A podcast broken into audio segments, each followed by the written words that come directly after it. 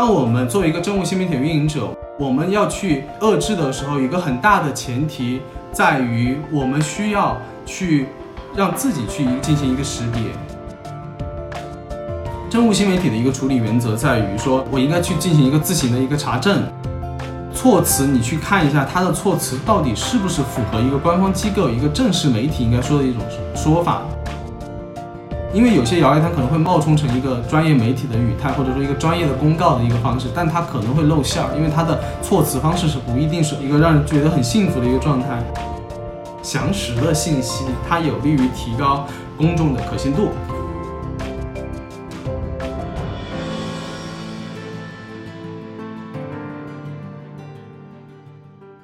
好，一刻 Talks 的朋友们，大家好，欢迎来到今天的公益直播的活动，我是赵路明。然后今天我们今天讨论的一个话题叫做如何用数据思维做好政务新媒体。所以这个话题顾名思义，它肯定会有两个关键词，一个是说数据，然后第二个是说政务新媒体。呃，政务新媒体它通常是说，呃，我们在呃政务机构，它在微博、微信，或者说呃在抖音或者在在其他社交媒体上开通的账号，在背后是有一个政务机构在做运营，所以我们说这种是作为一个政务的官方在社交媒体上的一个存在而进行的一个呃一个运营活动，所以我们称之为它叫政务新媒体。那么你无论作为一个普通人还是作为一个新媒体运营者，你肯定很头疼的一个地方在于。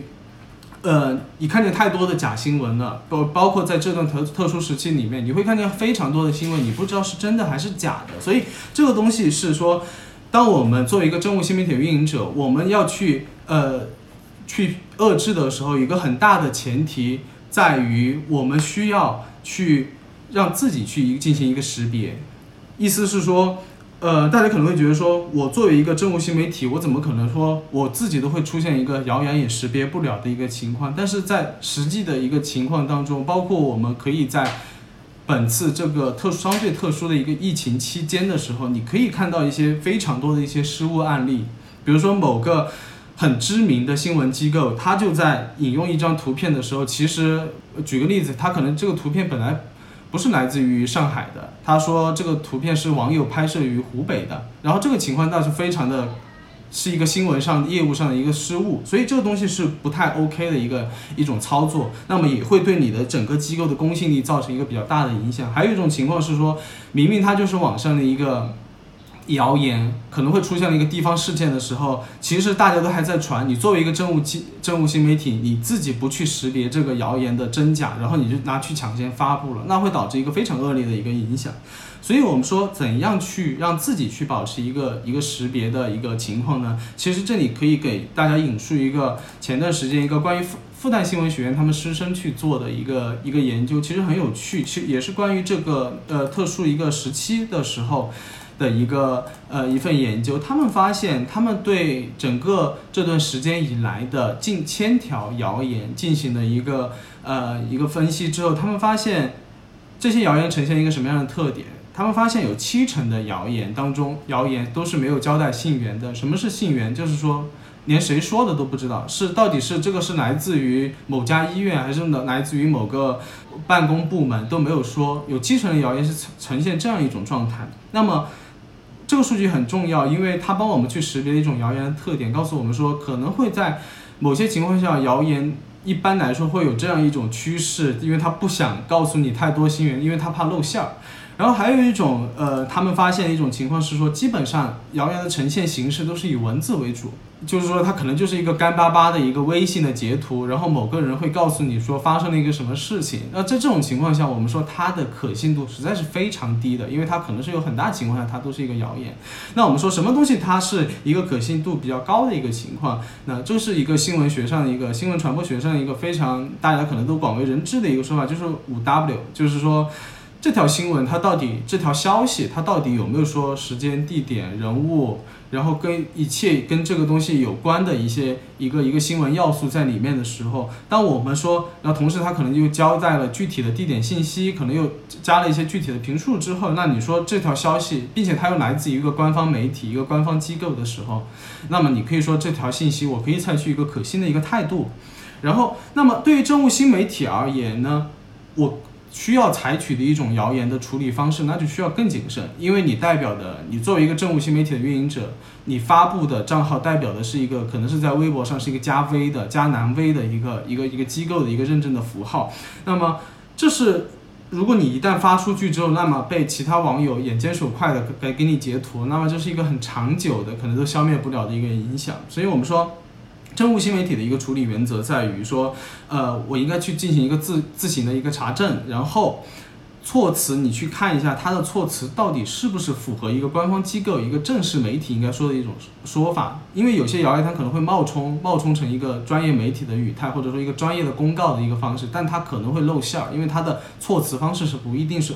是一个让人觉得很幸福的一个状态。还有就是它图文来源是什么？它到底是来自于专业媒体？来自于电视、朋友圈，还是说网站？因为我们说朋友圈这种微信截图对话这种方式的可信程度实在是非常低。那么在这种情况下，你要做的是遏制它，是去辟谣，而不是说我要不要把它发出去看一下。那么这个造成的后果可能通常来说是比较糟糕一点的。然后还有一种一个很大的原则就在于说，要不我就采取一个更加呃保守的一个方法，就是。我先我先让子弹飞一会儿，我先静观其变，我不忙去把这个消息抢先的去播发出去，因为我不是专业的新闻机构，我没有说我要去竞争这个市场，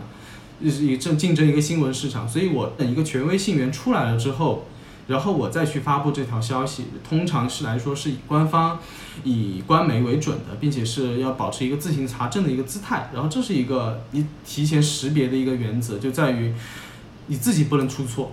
好，到第三点，用数据说话，我们去怎样去击碎一个谣言呢？嗯，其实这里面涉及到一个很经典的一个谣言传播公式，它其实也是传播学领域当中一个非常常见的一个一个说法，就在于谣言它到底是怎样传播的？有两种最经典的一个模型，有两种方式，一个叫事物的重要性。还有一个是证据的模糊性。当人们觉得这件事情非常非常重要的时候，但是这条信息能给予的证据量实在是太少了，那么大家的恐慌程序可能会蔓延，由此导致一些假消息在传播。很多时候，假消息它可能也不是来自于，当然我们说有些人他就是故意造谣，但是可能有些谣言它不是来自于一个一个有意的一个行为，而是来自于大家所有人的一个模糊，在在一个模糊信息的情况下的，一个以讹传讹，所以。我们首先要做的是前期预防，这是第一点。前期预防的意思在于，我们本来做一个政务新媒体，我们就要讲公开透明，讲事实摆证据，这样会有利于增加你的一个信任度。比如说，在这段特殊时期，呃期间，很多时候，呃，你可能会看你们当地的一个一个疫情信息。那比如说深圳市还有呃海海南市，他们做的一个数据公示就非常好，他甚至交代了各个。呃，患者的一个一个具体的一个流向，那么这种情况下，它带来的一个可信度就是非常好的，由此让当地的群众可能会带来一个比较好的一个安心的一个一个心理效果出现。又比如说，大家如果想了解到底什么是一个真正的一个公开透明讲事实的一个一个一种官微官官方号的话，你可以去看一下免费午餐项目，就是很多呃村小，就是很多。被扶贫的一些村小当中，他们去开设的官方微博，他们会将他们每天的午餐的花费给公示在微博上，这些东西是长期不断的。这种情况下，他们作为捐助者，他就会觉得说很放心，因为你每天的数据都得到了公示，这是一个很重要的一个前提。